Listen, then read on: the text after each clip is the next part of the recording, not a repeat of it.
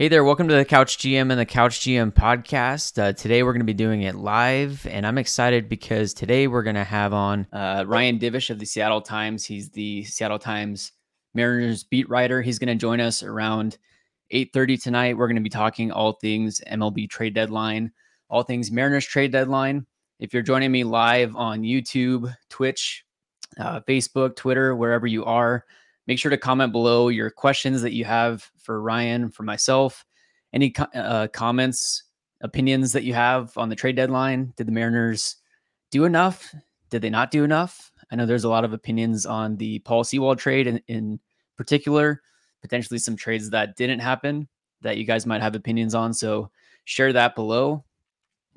But if you watch today's series finale against the Red Sox, it was a good one.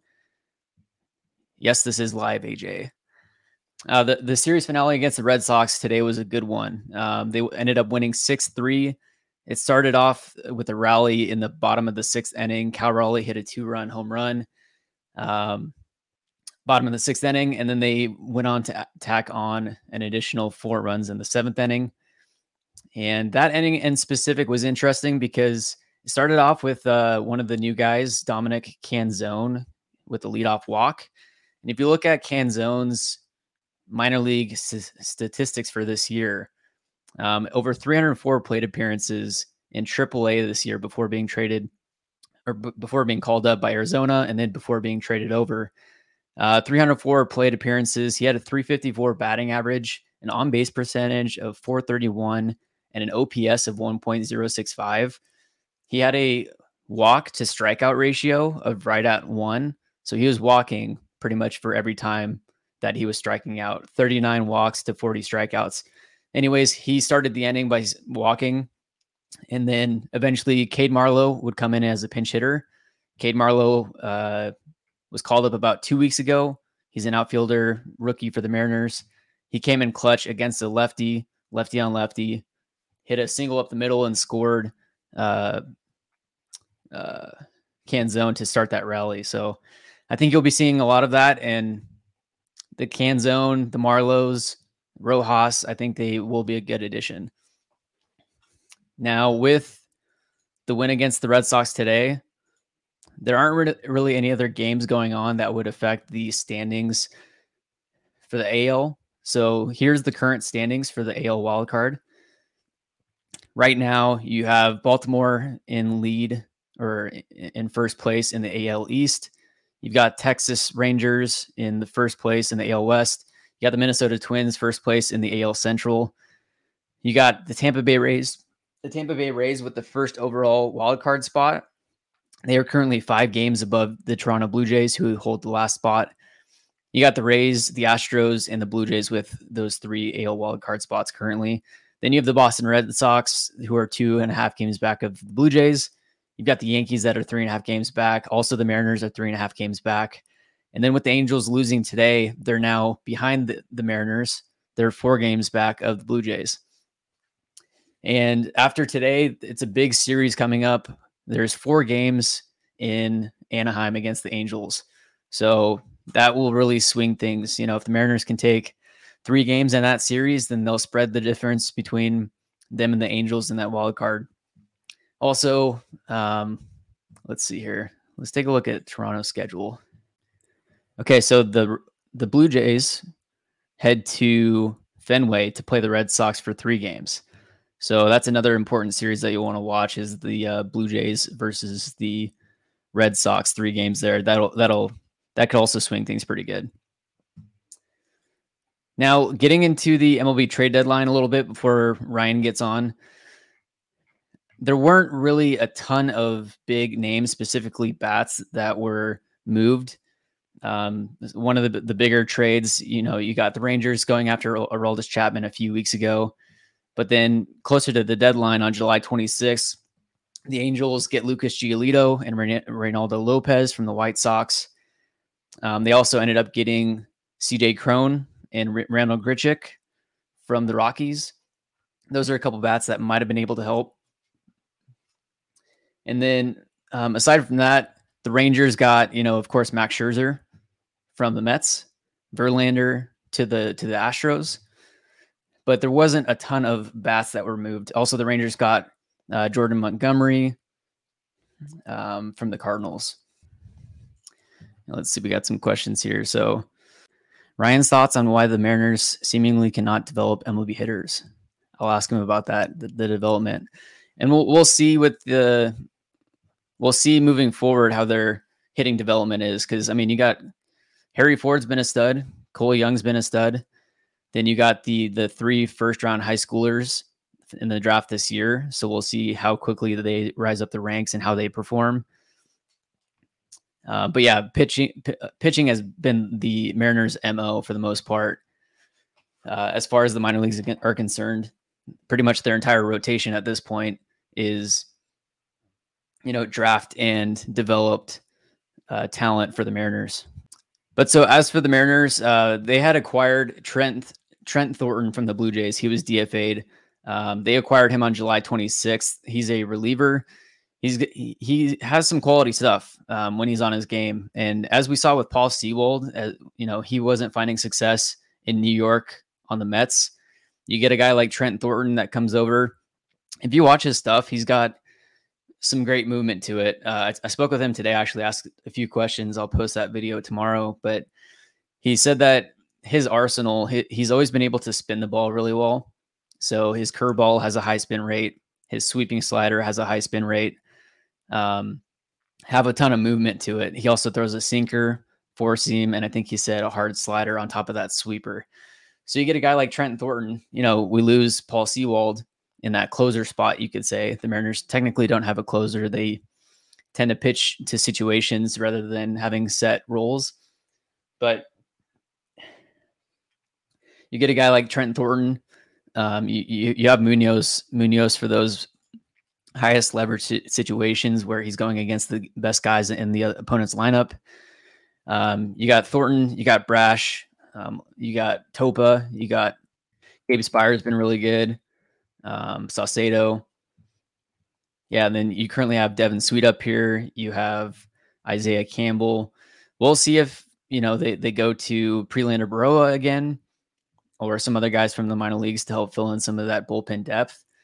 And but the return that they got for Paul Sewald, I think, was pretty substantial when you look at it.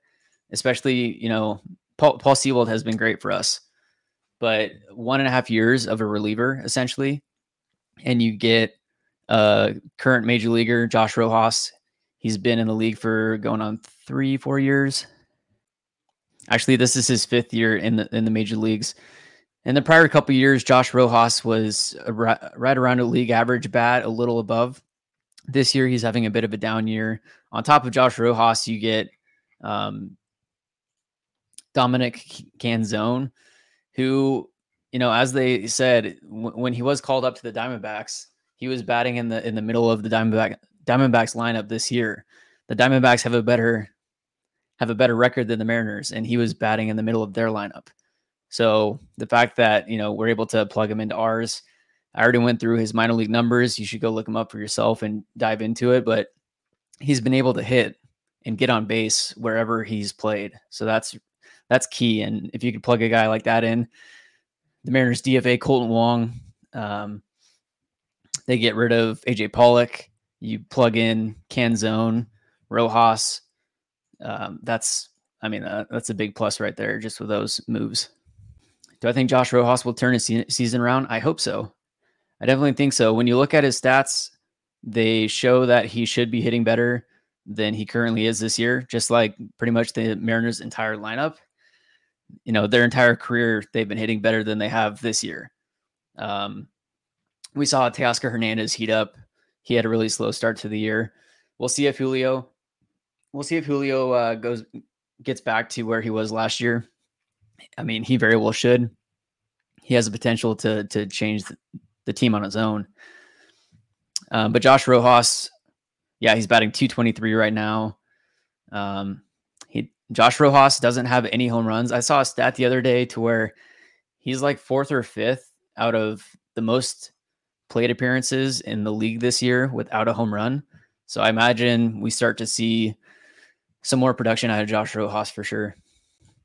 Thoughts on getting a Canz- uh, Canzone jersey? I think that's a pretty safe bet. Um, I mean, he's going to be with the team likely for around six years, so that jersey should last a while. We'll see if he lives up to you know his potential. He looks like he very well could be a stud, but um, at, at the very least, it's a fun last name on a jersey. I'm going to start some of these comments that you guys put. If you have questions for Ryan, and I'll make sure to get back to them. If Ryan was king of the world and running the M's, what would he have done this year and why? I'll make sure to ask that. Yeah, as Thomas says, a closer doesn't matter if all your guys are good. That's definitely true. And more so, it, it's that, you know, Scott uses the bullpen differently than the typical closer because, and, and it makes sense to do it the way that he does it is sometimes the, the, most crucial situation of the game is not the ninth inning. Sometimes it's the seventh inning to when the heart of the lineup comes up and they could potentially change the game right there. You don't want your seventh inning guy, you could say that's not as good as a Munoz uh, or that that kind of caliber.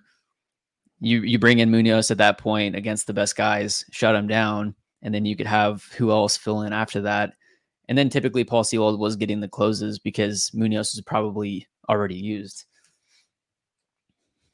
But I mean, the, the Mariners bullpen and pitching staff as a whole, if you look at Fangraphs wins above replacement, you know they've been one of the top pitching staffs in all of baseball. I think right now they're third total, and so that's the, bull, the bullpen and the starting rotation are both some of the tops in the league. Yeah, so from uh, requiets, it's hard to tell sometimes whether Jerry Justin are genuine or are spinning something in interviews. Any thoughts on their post deadline interviews yesterday? I listened to it one time. Um, I listened to each of theirs one time. I mean, it's it's a kind of a hard situation to be put in, you know, when because let's be honest, on opening day, I was excited for the Kolten Wong trade.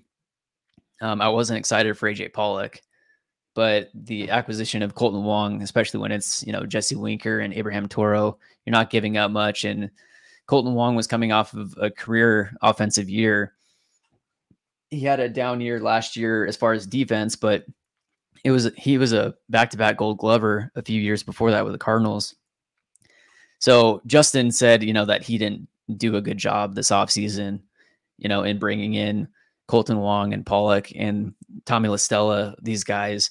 And, you know, he, he says that he didn't rely on, he wasn't relying on them to be like you know an all-star player or an above average player. Just coming in and play at their career norms.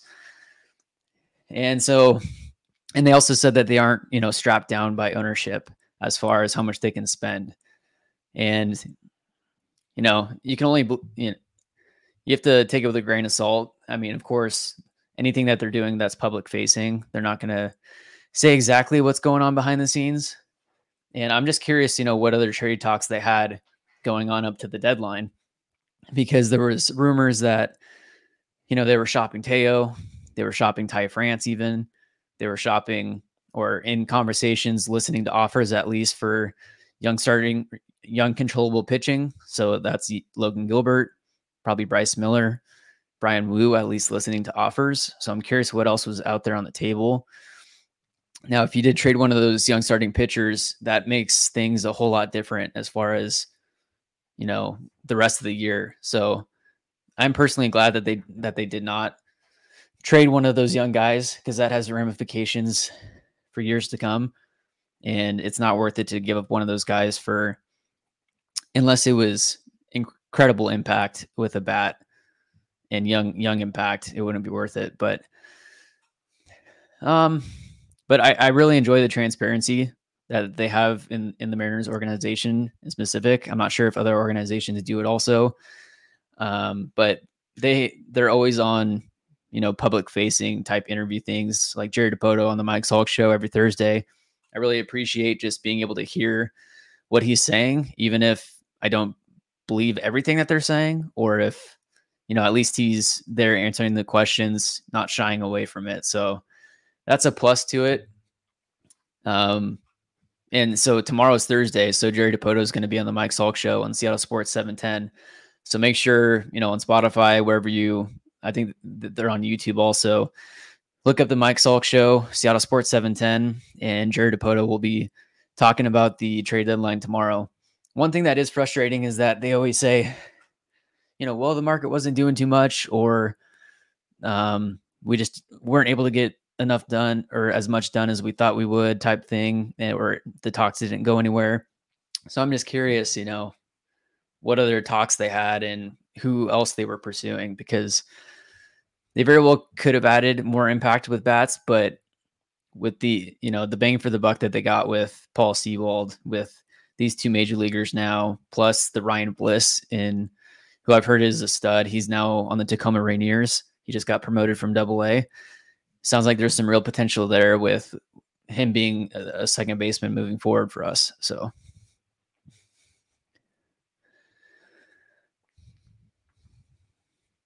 Yeah, we should definitely split the series at least in Anaheim, if not win it. That's going to be a really important series. And uh, tomorrow it's going to be, be Bryan Woo against Shohei Ohtani. So that'll be quite the matchup for the first uh, game of that series.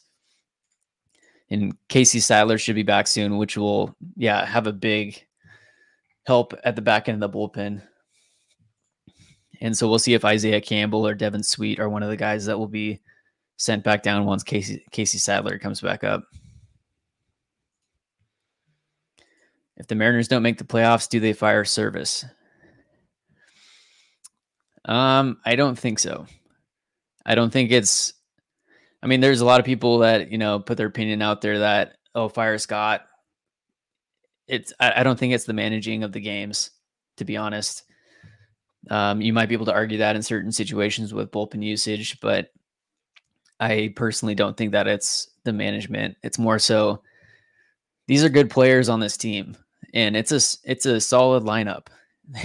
Some of it comes down to the players just not performing in spots to, to where they should be performing. It's not all you can only, you know, find the scapegoat on the coach so much.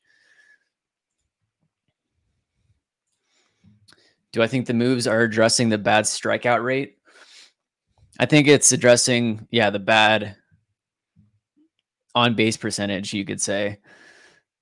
Um, the the bad OPS, you could say, the on base plus slugging.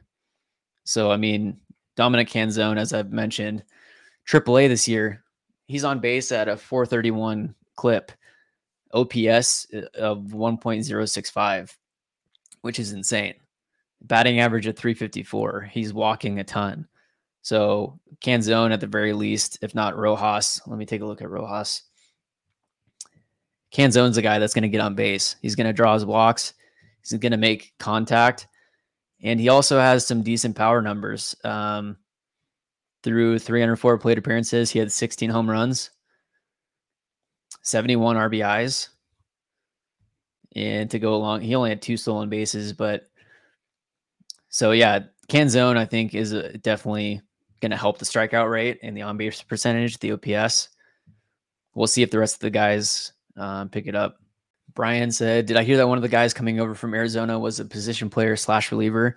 Well, on uh, Brian, uh, sorry, Ryan Bliss on Ryan Bliss's uh, stat page, it has him listed as second base slash shortstop slash relief pitcher. He might have just you know pitched in a blowout game one time, and they decided to add reliever to him. Also, let me take a look at. I don't think he has any serious innings or anything. Yeah, Ryan Bliss, he's 5'6, 165. You know, in the video that I made the other day talking about the trade, I referenced Altuve. That's mainly just because of the size. Um, well, if he can have production like Altuve without having an Astros logo on his hat, then that'd be amazing. Um, let's see here. Registered pitching.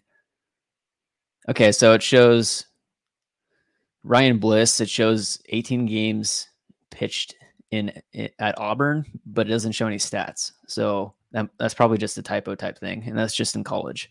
But no, he's not a uh, an Ohtani. Ryan should be jumping on sometime soon.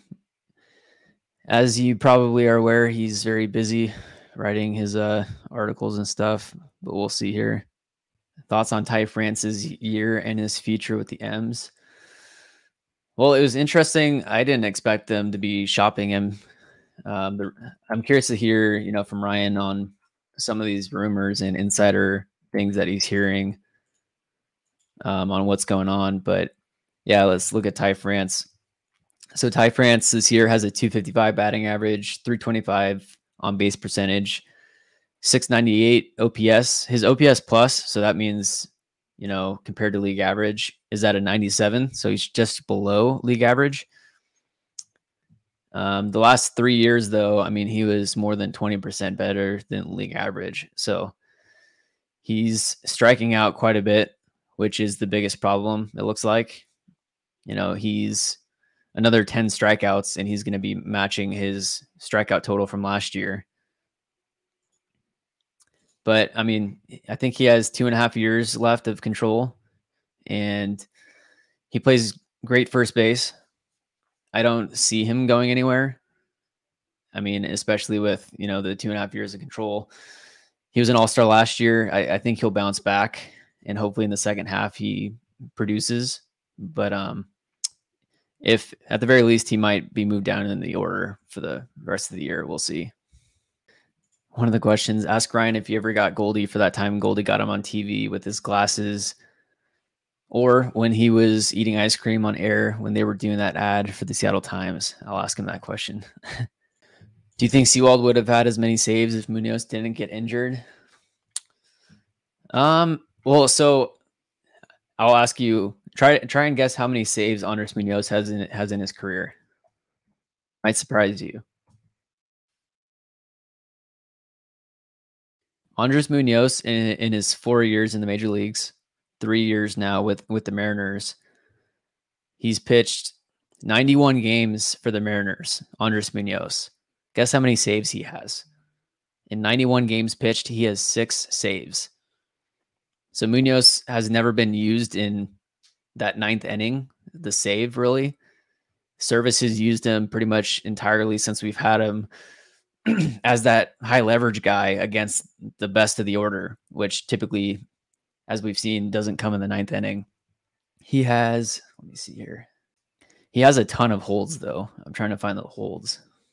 But to answer your question, um, I think Sewald would still be getting the saves. You might see Brash with some of those saves, but I think Sewald was, was kind of planned for that guy. Munoz is, is the high leverage guy, and then Sewald, you know, wraps it up in the ninth. So Munoz has 22 holds in 2022, 12 holds this year so far. So just between these past two years, he has 34 holds, and over his time with the Mariners, he has just six saves. So He's that he's that holds guy. And then Accent says the one question regarding payroll that they were asked, it seemed like the that answer was forced. Didn't seem genuine. Said that they are financially capable or something along those lines. Yeah, I'll bring that up to Ryan also. Here we go. We'll add in Ryan to the stream. Ryan, how's it going? Pretty good. Can you hear me? You uh, yeah. You uh, just leaving the stadium? Uh, no, I uh, kind of had to hang out with some uh, Larry Stone and some guys for a little bit. So I uh, got out there a little earlier than I thought, but we went and had some dinner. So awesome. Checking out now. Yeah, well, I appreciate your time and thanks for jumping on. Not a problem. So yeah, big big win today against the Red Sox. Big series win against the Red Sox. Um, as of today, they are now, uh, let's see here, three and a half games out of the wild card, and uh, big series coming up in Anaheim. So I guess first off, your initial thoughts on on the series and the game today. Um, yeah, I, I, thought they played pretty well for the most part. I mean, even the game yesterday, they had their opportunities to win. They pushed Bryce Miller a little longer than maybe even they wanted to, but that's just because their bullpen was kind of banged up a little bit, or not banged up, but just used a lot. So they didn't have a lot of guys available. Um, so in that regard, yeah, I thought pretty good series. I mean, like it's crazy if you look at the last road trip, you look at this series they could have won every game. I mean, like they went, you know, they won every series and won two of three in every series, but they they ostensibly could have won the three games they lost. They were right there. They've been very competitive um, over these last, actually, really since July. I mean, the the Tigers series was a stinker, but the rest of them they've been pretty good. And um, you know, if this is the this is the level they kind of needed to play at in May and June, and you know, we'd be talking about different things probably. Yeah, absolutely. They're uh, definitely hot right now. And I saw Larry Stone actually, you know, tweeted uh, shortly after the game that one thing to keep in mind is that the Mariners have a stretch coming up where they play the Royals, the White Sox, A's, the Mets, 16 out of 19 games in August and early into early September. So that's another stretch to where the Mariners really could, you know, jump up in that wild card rankings. Yeah, I mean, like I look at it. Yeah, it's it's. I mean, it's a nice little stretch, but I mean, I just remember last year where we thought, you know, they're to clinch this stuff early last year because they had such an easy stretch, and you know, some guys got dinged up, and their pitching wasn't very good, and they were losing games to Oakland. They were losing games. Remember, they lost that crazy game in Kansas City where they were up like six or seven, and they lost. So, I mean, like it's hard to win one baseball game um, at the big league level, and you know, if you don't play well, and the Mariners, given their talent, um, they're not like they don't have separating talent from from the the bottom part of the league. So if they don't play well, they're not going to win. And so, yeah, it's is it better? Yeah, probably that they're playing these teams with losing records. But if if they just think they can kind of go through the motions and win games, that's right. Yeah. So let, us get into the trade deadline. Okay. Um, initially, what are what are your thoughts on what the Mariners did or did not do? Um, they kind of did what I was expecting them to do. I mean, I knew they were going to trade Paul Sewald. I just that's just a very it's a very Dipoto move, but it's a very just modern GM move. It's a closer type reliever that's older. It's going to get more expensive the next year and the year after that and probably pitching at the highest level, that's when you capitalize. You know, you don't make, you usually don't get a ton of value from closers in the offseason. So I figured that was a move they made. And partially because Paul Sewald is why they can trade him. Like they made, I wouldn't say they made him, they helped make him. You know, he did the work himself in terms of believing in what they said. But like they taught him or they they offered the information about what he could be if he did certain things. He embraced it, kept with it even when it wasn't working right away, and he became this guy. Well, I mean, like if you're the Mariners and you've had success with Paul Sewald, and if you think about the 2021 year, they go get JT Chargois off a minor league sign, I think, and Drew Steckenrider and those guys. Those guys were valuable. And you look at this year, Justin Topa, Gabe Speier, Taylor Saucedo, you know, those are it's found money, I think is what I wrote. It's found money and they've made them into something. They've helped make them into mm-hmm. something. So that's why they believe they could, you know, they could move on from Sewald when he's getting expensive and just find somebody else to do it. You know, and they have some young arms in the organization. It's a very Tampa Bay Rays type of deal. You know, we kind of joked about it, but when the Rays traded Diego Castillo to the Mariners, a lot of people in Tampa thought, "Oh, why are they doing this?" And a lot of people in the Mariners like, oh man, we're getting a steal. But what the Rays knew is that Diego wasn't in great shape. He was starting to lose some of his effectiveness with his command, and he was getting expensive. So they made the trade, and that's kind of what Paul with Paul. Like I just feel like they didn't. There were his value was never going to be any higher to them or on the open market than it was right now, when they moved on from him. Yeah, absolutely. And I, I think getting three players, especially for you know one and a half years of a reliever, if you look at it from a objective standpoint, I think that's pretty solid with what they got. They got technically two big leaguers, one guy that's you know going on his fifth year, and then with Canzone, a guy that was crushing AAA, um, super high batting average, on base percentage, and now he was he was batting in the middle of the Diamondbacks lineup, who's you know fighting for their division, and now he comes over to the Mariners in the in that deal. Um, what do you see in Josh Rojas and Canzone? Um, I, I see players that can help. I mean, like, I think what you hope with Canzone is that like he's he's a guy. I mean, obviously not maybe Mitch Haniger, but like a guy that's kind of got that that similar build and profile that can help you. Um, you know, maybe he's not an all star, but he's a he's a quality big leaguer, and you know, like he can help you play. Um, they they've lacked that. I mean, like think about some of the left fielders and right fielders they've ran out there in the past years. Hell, they they run out they ran out utility infielders for so much of this last few years. Like Canzone can, you know, he's a decent defensive player and he, he has a pretty good approach. I mean, it was still better than what you have, especially with Jarred being hurt. Rojas, you know, he had a decent war last year. He's kind of ran into the skids this year, but you know, he's a good athlete. I mean, like it's still in a way, it's a better you got younger at those positions and you put some guys out there that maybe can help you. You know, again, like I said, Paul can only help you in certain situations. These guys can help you on a daily basis. And so, yeah, I, it they're great. I mean, I guess if you if they they could have shot Paul for like the one guy, but even like Kendall Graveman got Korey Lee, the catcher from the the Astros, is kind of their top catching prospect. But I mean, like, mm. I don't believe he was like a top 100 guy either. So it's like, you know, you're yeah, the value is as high as it ever will be, but it's not like bringing you back a Jarred Kelenic prospect when he was younger or something like that. You know, that just doesn't happen per se unless the team is super desperate. So yeah. I thought it was about reasonable. I mean, I'm not a prospect guy, and you know, it's funny is we we everybody sits there and grades these trades. Like we don't know. I mean, mm, like yeah, you're grading it based on what you see now, but like do we really know what these guys are going to be or not? What if Paul's terrible for him? What if he's terrible for him next year? You know, look at Kess. You know, it's like the Abraham Toro had one hot month, and it was oh, Mariners won the trade. Did they? Did they really win the trade? I mean, Graveman and Montero that year, the Astros played in the World Series. The Mariners were watching the World Series at home. You know, they didn't win it, but they were there. Montero State helped them win the World Series the next year. I think the Astros won the trade.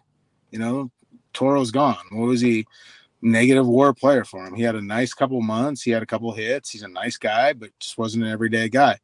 Um, yeah, I just think that it was about requisite with, what I thought. I didn't think they were going to get a whole lot for Paul. I thought they'd get something, but I think they just decided it was better to get something that could help them at the MLB level this year and next year right away than to get a more of a lottery ticket type of guy that hadn't been above double A.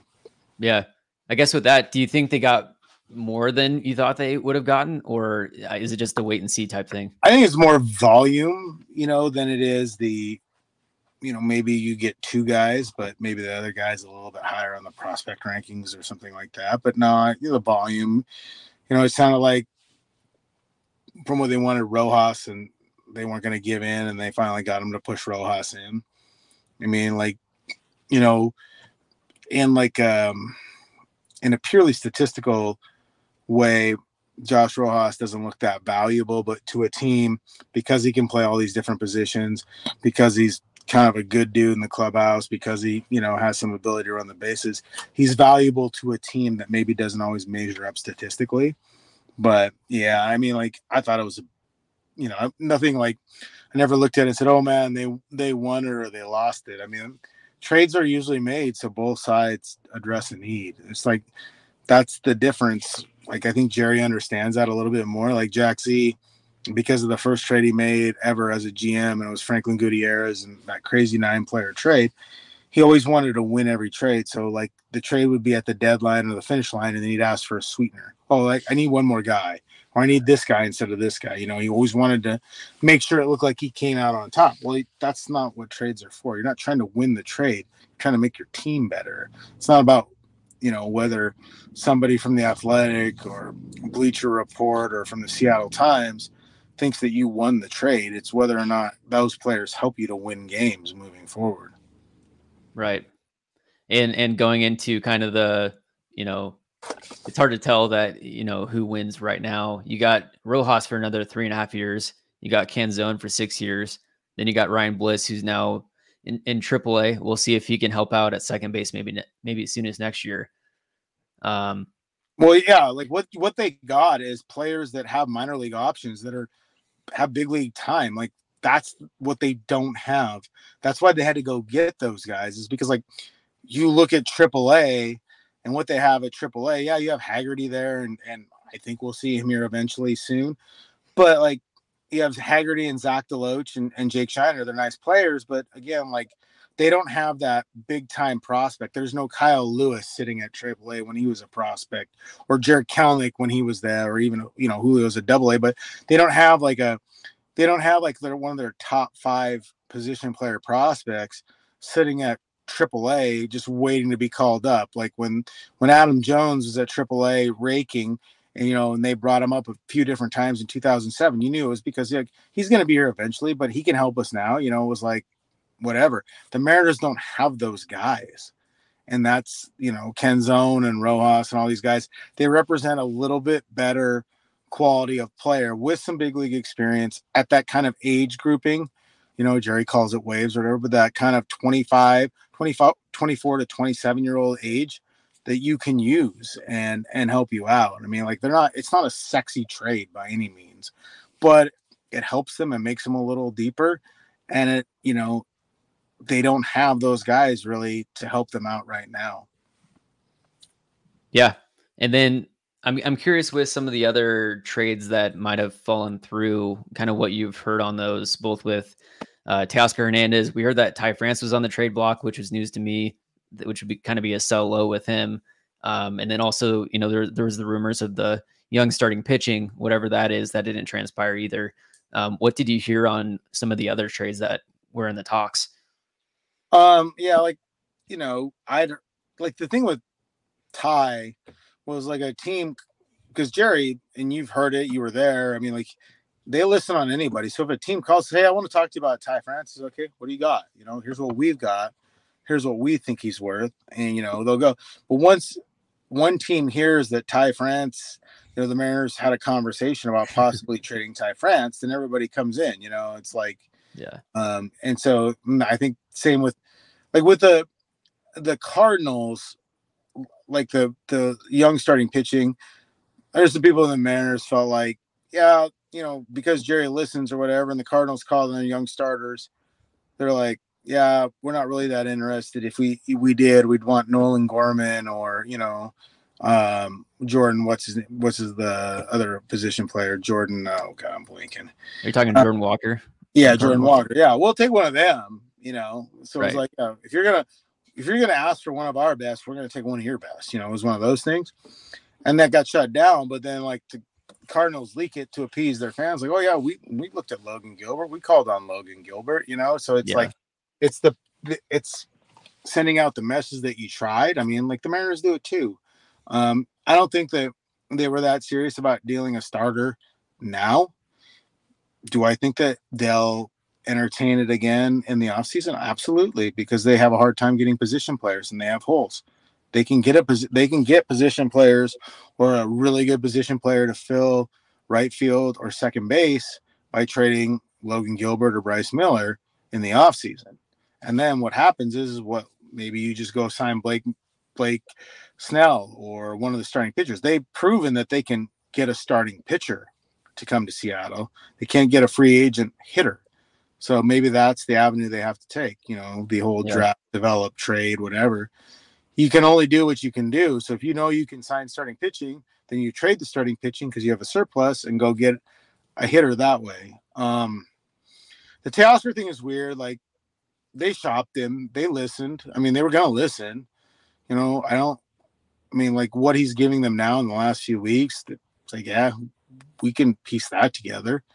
Uh, they didn't like the the offers back, but you know, that's talking to some other people around um, around baseball. Like the Mariners felt like everybody was lowballing him, and the other teams felt like the Mariners had an unrealistic idea of who Teoscar Hernandez is right now in the moment because he's not very good defensively and he hasn't been hitting well. So, you know, I guess in their mind, they'd rather keep him, offer the qualifying offer, which they believe he'll turn down, and then get the draft pick, which you know yeah. make worth it. But you know, I don't, I don't think that I don't know, man. Like it's 19 million, maybe 19 and a half, I think is what they're projecting the qualifying offer, maybe right. even 20. Maybe Teo does take it, you know, but I think my from everything I've heard is the Mariners believe he won't take it and that he'll go out in the free agent market because it's such a bad free agent class for hitters. So I mean that's that's the thing is like people are asking for rentals, like who's out there? Like, you know, what are you getting? You know, give me names and show me like, oh yeah, they could have got this, this, or this, especially for two months. You know, when I when I think we both know that like the problems, like you look like Josh Bell, I saw guy traded. Okay, you had Josh Bell. What does he really give you? Like you can have Josh Bell, but if Julio doesn't hit and Suarez or Teo doesn't hit, he's just a big dude with dreads that's hitting in the middle of your order. Same with like Jake Burger strikes out at a rate similar to everybody on the Mariners. Does he really fit? Like, I, I guess there wasn't that bat that could change them. I don't know that they're a team that one bat changes them anyways, but one bat could help. But I didn't see like a bat out there that was like, oh, this is great. You know, this is what we really need. Hell, I think like Seth Brown is a better hitter than than Josh Bell or you know Jake Burger, If you use Seth Brown right when he's healthy, of course, because he's not healthy very much, but when you use him right, him against right-handers, and he's able to play, he's a better hitter than a lot of those guys. A couple other names, you know, that might have helped: C.J. Cron and also Randall Grichuk uh, from the Rockies. Uh, they both went to the Angels in, in division. Um, I think those were the big ones. There was also uh, Mark Canha was tied to the Mariners, of course. Yeah, yeah, and I, I think they they talked on Canha and they talked on Candelario because those guys were fits. Don't get like they, but they're like the thing is is like you're asking for two months. Does two months of Jeimer Candelario push you over the top? Like if you got Canha, Candelario, you got like three of those guys. Yeah, maybe that changes your your path, but I don't look at those guys and say, "Oh yeah, man, that makes them so much better." Like they're they're in because like there's they were so flawed for the first hundred games. Like you you know you really want them to believe like, "Oh yeah, he's so much better on this." You know, there's there's so much better based on the last ten games. I don't think that's realistic, but I mean that's kind of what they have to do. Um, no, I didn't. Like I never thought they were going to add a ton. I thought maybe they they pick up a peripheral bat. But if the prices were too high and they didn't want to do it, then you know that's their fault. The fault isn't the philosophy at the trade deadline. The fault is the performance from a team that had flaws for the first 100 games. You know, like they didn't do enough in the offseason per se. They've admitted it, you know, and even like the guys they did, like Pollock, they never used him the way they expected to use him, and they didn't face enough left-handers to get him in any sort of role. Like Jarred played well enough that they didn't want to, you know, platoon him.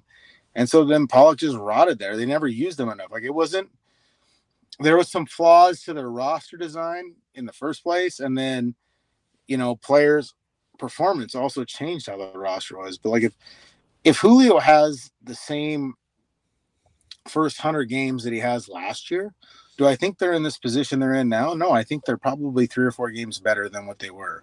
Same with Suarez or same with Ty. But Julio's the aircraft carrier. If Julio's the same as he was last year, even with a bad April, but that hot of a June and July going into the deadline, yeah, they're in a way different place. But he wasn't, and that's why they're there. And he, yeah, Julio could absolutely turn it on, you know, today, tomorrow, and that the team changes that that quickly. Um, and then also, I heard that the Mariners weren't wanting to trade any prospects at the deadline. Is that also true? I mean, like they're not they don't want to trade prospects for crap. You know, like right. If Jerry like Dipoto and I've had multiple executives tell me this, they will listen on anybody. They'll tell you right off the bat, like, hey, we're we're not really interested in trading Julio, but if you want to ask about him, what's your offer? We'll listen, we'll debate it. Here's where we're at. Where do you think you're at? You know they'll have the discussion on anybody. They will. It's like opposing uh, execs have told me that. They will talk about anybody. They'll let you know right away that maybe it's not going to happen. But like do you honestly think that jerry dipoto is not going to say well, we're not trading any prospects. No right, what right. he's saying is i'm not trading cole young for two months of jeimer candelario you know? Right. and all these other teams are going to ask high because they think the mariners are desperate which in some ways they are but they aren't. So it's like yeah we'll ask for this. Maybe they'll give it to us. Maybe they'll be dumb enough or desperate enough to give it to us. You know, I, I think you have to be reasonable. You have to have standards about what you're willing to give up and what you're willing or what you need. And again, also be realistic to the fact like, I'm sorry, but you know, the first hundred games versus the last, you know, what we saw the first hundred versus what we've seen the last week you know, it's okay to be colored more by the first hundred than what you've seen in the last week to say, oh, yeah, I don't really know if I believe in these guys. And I don't want to give away Cole Young or Gabby Gonzalez for the hope that maybe one bat might get us to the third wild card where we have to go on the road, which they were last year and they did well. And I mean, I believe too, like if they get in the postseason to be good, but that's a lot of risk. You know, they needed the the the fault isn't in the thinking at the deadline. The fault is in the thinking in the off season and the performance during the season. That's that's what led you to the decisions you made now. And it's not that they don't believe so much as that they've never been a, given a reason to believe. You know, like why would you? Why would you believe that they're all of a sudden going to get on this hot streak? They they played better, but to totally mortgage your future and then hope to get in, you know, go past four teams. I mean, it's possible, and you know they'll probably do it because I'm sitting here saying they won't, but that's a difficult thing to do, and it's a lot like 2021. I mean, this there's so many things that mirror 2021 that you know that it and they didn't make it if you recall they didn't just miss by one they missed by two everybody says it's one they missed by two and they you know that was only to get into the um that wasn't even getting the postseason that was to get into a play-in game so yeah yeah and, and just looking at this market there wasn't really that many bats that were even moved beyond those names that we already mentioned you know josh bell was moved from the uh, to the Marlins for Kahlil Watson, who is a former, you know, top prospect for the Marlins. Mm-hmm. He's having a down year, but a majority of the the people that were moved were arms. And you know, the Rangers continue to stack up on arms. They got Aroldis Chapman, they got Max Scherzer, Jordan Montgomery. How do you how do you view the rest of the AL West now after the deadline compared to before? Well, it's a lot older now. I know that. Um, no, I don't. I mean, like those guys had to make those moves because they did, they legitimately didn't have players to fill out their rotation. You know, it was like Texas was banged up; they didn't have enough to carry. You know, the the Astros too. Like they're they're you know McCullers isn't coming back, and um, they have guys that are on the IL. They have guys that are reaching innings limits. They're you know guys are dinged up. Like until he threw the no hitter, Framber was terrible coming out of the break. So like they needed to address these these these aspects where it's like gotta go get it, gotta go get it. It's like uh, in 21 when the Mariners, you know, they were running a six man rotation and then they had two spots missing and they had to go get Tyler Anderson. It was big, you know, it's they had to do it. There was no other trade you could make. So um yeah, I, I mean like I think I think the Astros will still win the division. I think they passed them today, but I think they're going to win it anyways. Um, Texas is interesting. Corey Seager's back now. That makes a big difference. We'll see how those two pitchers, you know, like, you know, I don't make a lot of judgments based on how it's going to be after the first time through, but a couple times through. But it's it's better than a, a quad A guy going into the rotation. You know, Montgomery and Scherzer obviously have track record and they can be really good. And you know, with that offense, they don't have to be great. They just have to be good. You know, be better than what they had in there, and that's going to help them. Same with like Verlander. You don't need him to be Cy Young Verlander. You need him to be better than Brandon Bielak and the guys that they're having to use. And the thing about those two guys is they're such great competitors that they'll rise to the occasion. They will. You know, the, the thing is whether they'll still he- stay healthy the rest of the time. Um, I think, yeah, I think it'll end up being Houston winning the division, though. Yeah, and I think it was uh, this last week on Seattle Sports 710, Jerry Dipoto was talking about, you know, the strength of the pitching staff that we have. Um, currently, Fangraphs wins above replacement. Seattle ranks fourth overall in baseball. At one point in time, they were the best overall. But Dipoto said, you know, if if we get into the postseason, the pitching can carry them through the postseason because you never know what could happen. Um, so to be in that in such a position to where the the pitching staff is so young and elite that might give an advantage really over the other teams where as as you see during the trade deadline they're having to stock up whatever arms they can get um they and, and i mean the angels traded for lucas giolito and they go out and lose their first two starts with him on the mound. So well it's like i mean like for a wild card you're getting three games. You're getting three games if you can line it up. The american if you line it up for three games the mariners are going to run castillo kirby and gilbert you know, with Bryce Miller coming out of the pen, you tell Bryce Miller, you, yeah, you tell Bryce Miller coming out of the pen, hey, You only have to pitch two innings, empty the tank in two innings. He's going to be, you know, he's not going to be, you know, the the fastballs that are 91, 92 because, you know, maybe he doesn't throw it with full conviction. They're just saying throw it as hard as you can for two innings. You know, that's upper 90s with yeah. elite, elite spin rate. Yeah, that's it's a different animal. Like that's yeah, that it's it's fair to think that. But you know what? It's also fair to criticize them for saying, "Hey, you know what? If if you're so good and you knew your pitching was going to be so good in a postseason series, then do more with your offense, do more with your roster." And I don't think it's a Jerry thing as much as it's he's working within the parameters of what they're willing to spend or willing to green light. I don't think there is I think they can spend more. I think obviously they can spend more. They just don't they don't like the risk of it all. They're risk averse. And so they haven't, and that's their problem. I you know, I don't like people sit there and say, Oh, you know, I'm not one of those people too that sits there and says, Oh, well, you got JP, but look at how bad trey Turner is, or this or that. Like I never thought any of those shortstops were real possibilities. I never thought like I never thought Correa was. There's just there's a disconnect there of her like not really interested in Seattle. Seattle's not really interested in him. Um, you know, maybe if once he found out he was hurt or whatever, but like Turner was never going to stay on the West Coast. We saw that. I mean, like I don't know about you, but to give up an extra forty million dollars and live in Philadelphia versus San Diego, what the hell? Like what the hell is that?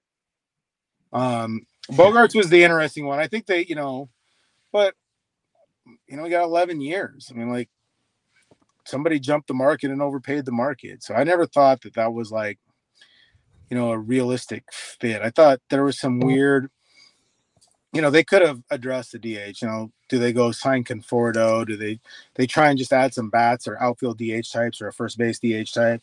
Go there. Yeah, they didn't love the prices you were gonna have to pay, but nobody does. You know, I don't like paying for gas at for freaking whatever it is, but I got to have it. I needed to get there.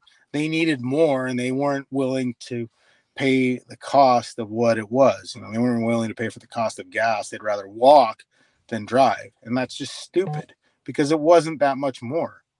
You know, you you're ostensibly paying AJ Pollock's full was it seven million this year and ten million to Kolten Wong, and they're gonna what do they give you? You know, they didn't have to pay for La Stella.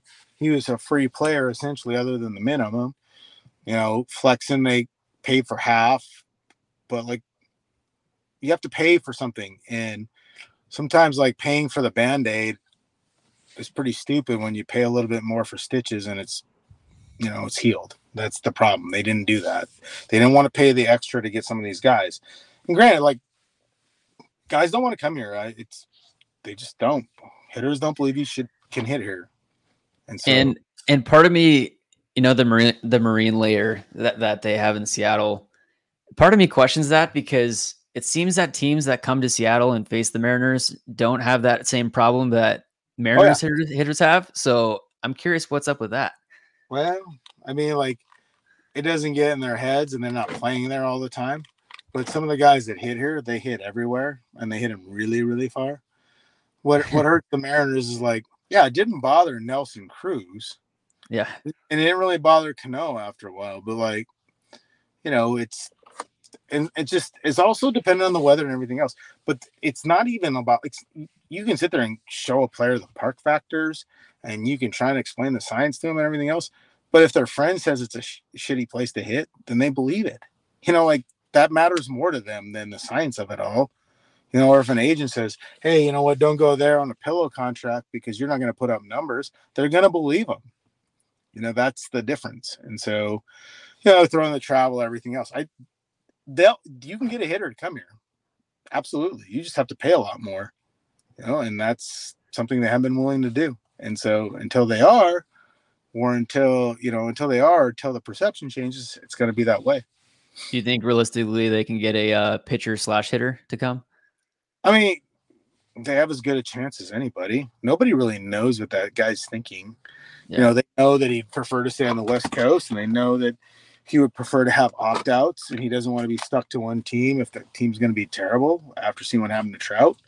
Um, they know that he wants certain comfort levels. He wants his specific interpreter. He wants his specific masseuse, all the stuff that he uses to get ready. And he wants teams to be amenable to doing all the things he has to do. I'm sure the Mariners are willing to do that, you know, and, and I, again, it might not be, you know, he might not be looking for the 10 year, 600 million when he's perfectly happy to get the eight year, you know, eight years at 50, 400 million, but with the ability to leave after two years. You should absolutely give him that option. If you give him the eight years at 50 million or even 60 million, 480 million over eight years, give it to him and say, okay, we'll let you opt out after the second year, the third year, the fourth year, and the fifth year every year. You know, and then at six, seven, and eight, you should have the ability to opt out. You know, whatever. But give them, we'll say, look, we'll give you the ability to opt out, but you're going to stay here for two years. And in two years, we're going to win the World Series, and then we hope you'll stay. But we'll give you the ability to opt out in two years. Like if this you don't like where it's going in two years, you can leave. Because then what are you out? I mean, you don't pay any more money to an unhappy player that doesn't want to be there. That's what you have to do. You have to provide him freedom and control of his situation, you know, and then also make sure that all the other amenities he likes are there. If you can do that, you have a chance. It's not going to be whoever gives him 750 million. I don't think that's everybody I've talked to says that's not the case. He makes plenty of money as it is. It's about where does he feel comfortable? How does he manage his routine? You know, all those things. Yeah, because at what point is the dollar figure, you know, to a point where it doesn't even matter at that point? It's like what are the what are the conditions that you're going to be playing in and living in for those those years that matters more. Yep. Um, all right, so let's get to a few of the questions that some of the people that are watching this have asked. Okay. So we'll just start from the top. So if Ryan was king of the world in running the Mariners, what would you have done this year and why? Like, how, like how do they mean though? Um, I would assume from the start. So, like in the off season, uh, if, you know, instead of you know bringing in Wong, Pollock, um, La Stella, who would you, who would you have brought in this off season? Huh. And we we mentioned some of those names. Yeah, I mean, like, I don't know, because I probably like from you got to remember I love Haniger because me and him are boys. You know, I've covered him forever. Um, huh. I probably would have addressed the outfield differently. Um, I understood the trade for Teo, but you're paying him like I think oh, I don't know, I think it's ten or something or twelve. Like, you know, maybe do something with Haniger in that way because it meant more. You know, you can't sit there and say he was going to break his forearm if he was there. Would he have probably got dinged up? Maybe, but like the leadership aspect he provided. But then I also would have went out and got somebody like Conforto or somebody like that or a bat like that that could have sat at the DH a little bit more. Yeah, I, I understand why you want to rotate your DH, but there's ways to rotate your DH without having Dylan Moore and Tommy La Stella and those guys there. That makes more sense. Um I think I didn't yeah, I didn't love the hitting like I didn't love the hitting market after the shortstops. Like it wasn't great. So um, yeah, that's probably the one, the few things I would have done.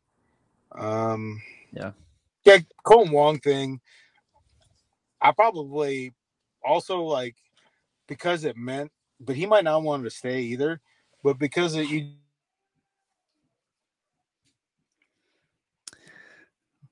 Looks like we lost Ryan for a second. We'll see if he comes back.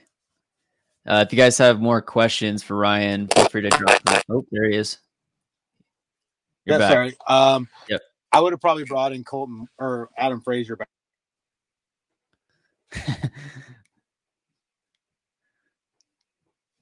yep. Ryan was saying that he would have. Oh. Are you there? Yeah, we're there. Uh, yeah, I heard Adam I Frazier. Yeah, I probably just bought Frazier back or somebody like that. I mean, there are some other second basemen. Maybe you, maybe you try and get some other guys and um, um, and that kind of stuff. And so I don't know. I didn't I didn't love that market. You know, I guess you could have tried for some other guys, but um yeah. yeah, sorry. I have my girlfriend calling me. Oh no so worries. Message her. If you need to step off or No, we'll go for a few more minutes and I'll take okay. a couple more. I talk forever, so I'm sorry. No worries. No, the more the better. Um, so another one is thoughts on Ty France's year and his future with the M's. That's not been good. Uh, he's got to readdress some physical issues. I just think he's he's carried carrying a little too much weight. He lost some weight in the offseason. I think he's put it back on really quick. I think that's affected him. Um, just flexibility and other stuff. Getting older, it's harder to be that way. I don't know what his future is, but I mean, if they're willing to listen to offers on him now, they're going to be willing to listen to offers on him this offseason. So, like, if you make a trade, maybe he's packaged in it.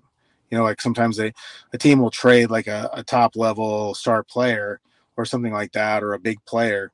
You have to get major league players in return. Ty fits that bill. You know, he's a good player, but what is he? Is he a 260 or is he a? I don't think he's a 320 hitter. So you know, you hope that he's closer to 290 than 270 because there's not a lot of power there. Yeah. Um, another question, um, not trade trade related, but what are your thoughts on why the Mariners seemingly cannot develop MLB hitters? And I kind of disagree with the question, but I'll let you respond first. I think it's harder to develop hitters than ever before. Yeah, the Mariners have like Julio, and and part of it is like the reason they haven't you don't see any developmental guys from their system. It's because they're most of the guys they have on their team aren't from their system. You know, they they make trades, they acquire them in different ways. Like who on their team is from their system that came up all the way through their system, drafted and developed and everything like that. It's like Julio and Cal, you know. Um, do they think there's been times where they rushed guys? Yeah, they rushed Jarred a little bit. Absolutely, they did. And if they say they didn't, they're lying. Um, I think it's harder now, but you know, you look at the Tampa Bay Rays. I don't know that any of those guys that are on their team right now were drafted and developed by them. Paredes, um, Diaz, Yandy Diaz, Jose Siri was on this team, or Andy Arozarena. They were all other guys. You know, you try and get guys that are close to finished, and then you finish them. You know, Mitch Haniger wasn't through the system. I mean, like the last guy that I can think position player that was drafted and developed was Kyle Seager, but there have been other guys. And again, like what do they develop into? Sometimes these guys' windows or the their projection levels aren't to be Kyle Seager. They're just to be a an average major league player. And I think people don't realize what a win that is for development. It's a win to draft a player and have them get to the big leagues. That's considered a win, especially any round after fifth. Speaking of, of that, you got Cade Marlowe, who was drafted by the Mariners in the 20th round, who is now up on the big leagues. And he's been impressive so far from the at bats that I've seen. Yeah, he's been great. I, I like his maturity. He's very he's older guy, anyways. You know, senior sign, um, COVID year, and everything else. So he's a little older. He don't get, he don't get really sped up when he plays. And if you look at him, if you ever talk to him, he's super chill. I know I I heard he does some meditation and all this stuff, but like that's a big thing. If you can keep the game, if it feels slowed down to you, the game doesn't feel fast, that's a good way to be. And right now, it doesn't feel fast to him. We'll see when they adjust. They'll get a scouting report on him, and he'll have to adjust back. But right now, he looks pretty good. On Cade, uh, another question: Who is more jacked, uh, Cade Marlowe or Jarred Kelenic? Because I, I saw Cade Marlowe in person, and he looks he looks huge. Yeah, Cade's big like Jarred is ripped. Cade Cade is probably bigger, like across the chest. You know, like like broader shoulders. Yeah. He's a little taller too, but Jarred is pretty cut. I mean, like there's, you know, Jarred Jarred works out a lot. He he he's quite proud of the working out. Yeah. Um, just to follow up on that question, um, one other hitter that I would bring up would be Noelvi Marte. He's about to make his debut at some point for the Reds, and he came through the Mariners system. So that's another hitter that they developed for the most part. Yeah, it'll be interesting to see how far he goes. I mean, like, I think the Reds will probably trade him this offseason when they have to try and get pitching. I thought they might try and trade him this season to get pitching because, you know, they have a ton of infielders anyways. But yeah, they may have to trade him because they need pitching and they don't have any coming. Another question. Um, did you ever get Goldie for that time Goldie got you on TV with your your glasses or when you were eating ice cream on air? No. They were doing that ad for the Seattle Times. I will get him some point. I have some ideas, but you know, yeah, he's I'll get him back. Believe me. Okay. Um, let's see here. Oh, this this has been a, a, a, a I've gotten this a couple times. They're asking on if the Extra Innings podcast is going to be coming back with you and Larry Stone. Well, we did one a little bit ago, so we're going to do one maybe tomorrow or maybe Friday. So we'll try and do it one of those days. Adam Jude has been in Southern California all week with his daughter, and then we were going to wait till after the um, the uh, trade deadline, but um, I'm going to Montana tomorrow because Adam's covering the series in Anaheim because he's already there. So either tomorrow morning or then either we'll record it Friday morning when I have some time Friday morning. Awesome. And then final question: um, What do you think the Mariners are going to do to cover uh, Bryan Woo's limitations, potentially uh, Bryce Miller's um, innings limits this year? Will Hancock be coming up? Will they do a six man? Will they just skip some starts for Bryan Woo? I think they're going to do a six man, but don't hold me to that. They're going to announce it next week. The six so guy is Hancock. Yeah, I think so because he's pitched pretty well, so we can give it a try. And they could put Trent Thornton in that six guy right now, but I think because they're saying they're going to make this adjustment this early, um, I think that it it's probably some variation of a six man rotation. It might not be a straight six because they have some off days and stuff coming up, but that's what I think could happen. Or, you know, and, and in that situation too, it could be a one where Bryan Woo goes out and makes a start for two innings and then they pull him, ostensibly turning it into a bullpen start, but having yeah. him start it. So that's kind of what I think will happen. Cool. Well, Ryan, really appreciate your time as always. Uh, yeah, sorry I was late. We were just hanging, you know, we're trying to solve the problems of the world of the Seattle Times. So no, all good. No need to for uh, to apologize. Really appreciate it. All right, take it easy. Sorry all so right. Have a good one. Yeah. See ya. See ya. All right. That's Ryan Divish. Uh, thank you for your guys' questions. I'll scroll down here and see what other questions there are to cover without him. Um, so we covered mo- most of these here.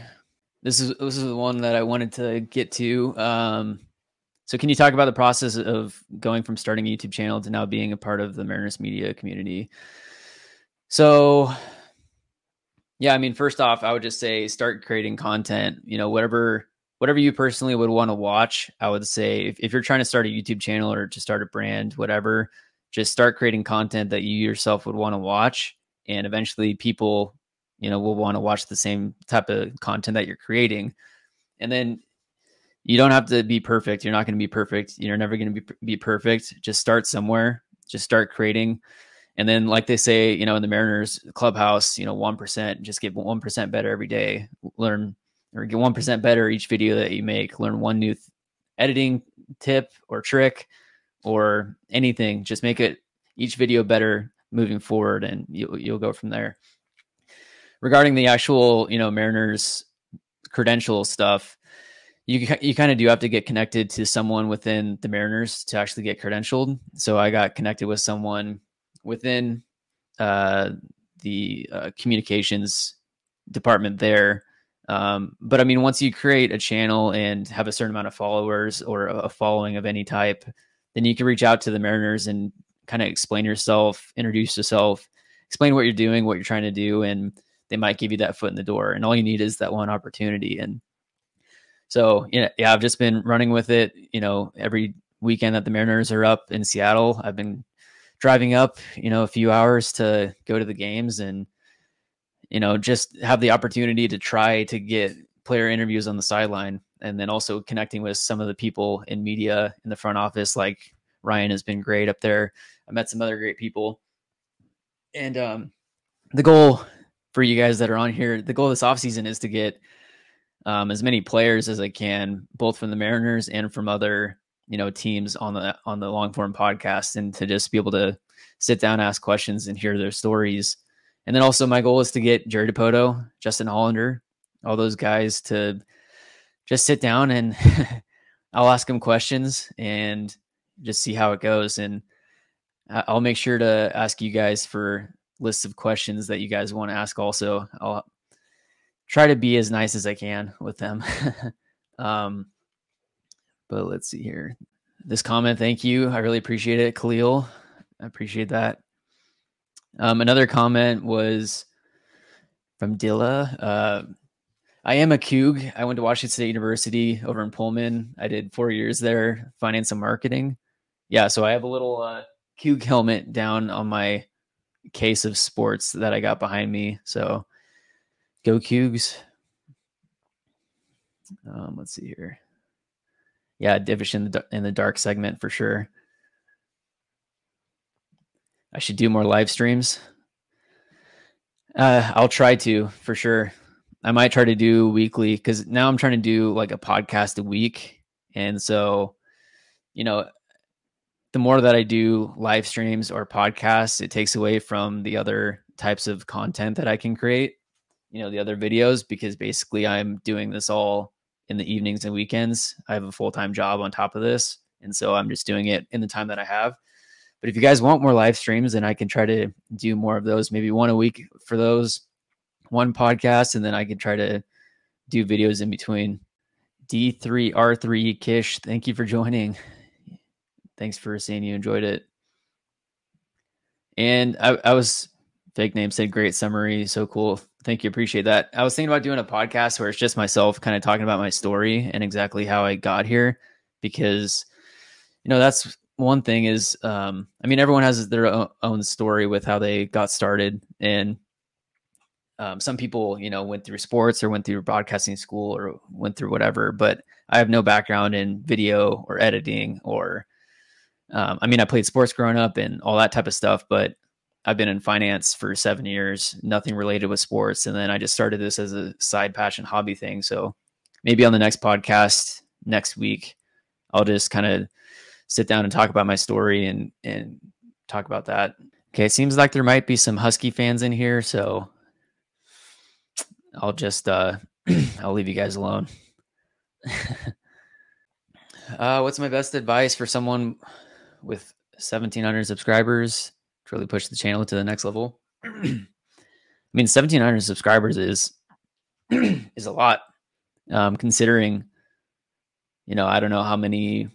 There's statistics out there on you know what percentage of YouTube channels have a certain amount of followers, but I mean that's a great start. What I would, what what I did that started to really help me was, I I delayed doing short form content for the longest time. I was putting off wanting to do TikTok or Instagram Reels or any of the short stuff. I was just focusing on long form content. But then once I started doing short form content, and really what I was doing was taking my long form videos. So, like, for example, I make a player profile that's 10 minutes long. Then you could chop that down into like multiple shorts and then post that sh- same short across all the different channels TikTok, Instagram Reels, Facebook Reels, YouTube Shorts, and basically trying to you know direct all that traffic back to the youtube channel. But so i would start if you're not already then start doing short form content and post it post the same stuff across all the different channels because the algorithm on youtube versus tiktok instagram they're all different. So you'll see that you know one platform will take off versus another platform that same video won't do as well.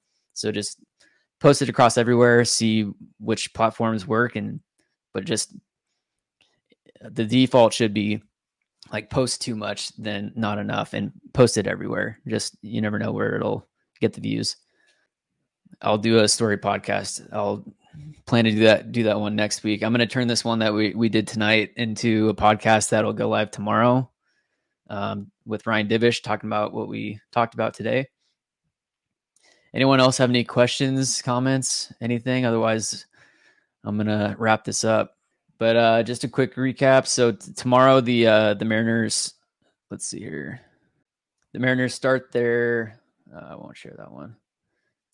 Tomorrow the Mariners uh, start their four game series against the Angels in Anaheim. It's going to be Bryan Woo versus Shohei Ohtani. Um, so make sure to to tune into that one. JH Sports, my favorite Mariner. So uh, I have a few. I mean, Munoz, he's really cool. Him and I chat, you know, pretty much every time I'm up there. He's been super nice. And uh turns out he's a subscriber. So shout out to Munoz if you're watching this. But um yeah, Munoz. Um, of course, Julio, like Justin Topa is super nice. Um, all the relievers have been super nice. You know, all of them are warming up in right field. when I'm out there on the sidelines. So a majority of the people that I've been able to get are the relievers, and they're all they're all really nice guys. But yeah, I mean, there aren't really any guys that I don't like. You could say, so that's a good thing. I think the clubhouse, just just the the setup of the roster, I think has a lot of great guys. I'm really hoping to get Josh Rojas, um, interview him, and then also um, Zone. I really want to get him. So I actually asked the, the Mariners if I could regarding is the sideline sideline couch coming. Yeah, so I I actually asked my connection um if I could bring an inflatable couch with me and a uh portable air pump with, you know, battery powered air pump so that, you know, they don't have to do anything, just let me be able to bring my own stuff and then I could just inflate a couch on the sideline and that way I could be the couch GM on the couch interviewing players. And I think the players would have gotten a kick out of it, but apparently is vetoed by uh, some of the people. Um, but my argument is that you know ESPN, when they show up to a ballpark, they have a giant setup. They have a giant, you know, desk, all these lights, all this stuff taking up a big scene. I would just be taking up the same space that I'm already in right there. It would just be me bringing my own couch. So they said no this time, but I'm going to keep asking and eventually I'll be doing that for sure. All right. Well, thanks again for watching, everyone, and for commenting your questions, uh, your your opinions. Um, make sure to tune into the series tomorrow. Uh, feel free to you know comment whatever podcasts you'd like me to do, any topics that you'd like me to cover um, any player profiles that you like me to do. I feel like a Canzone player profile is going to be coming at some point soon. He seems like a really interesting guy. So thanks again for watching, and we'll see you next time.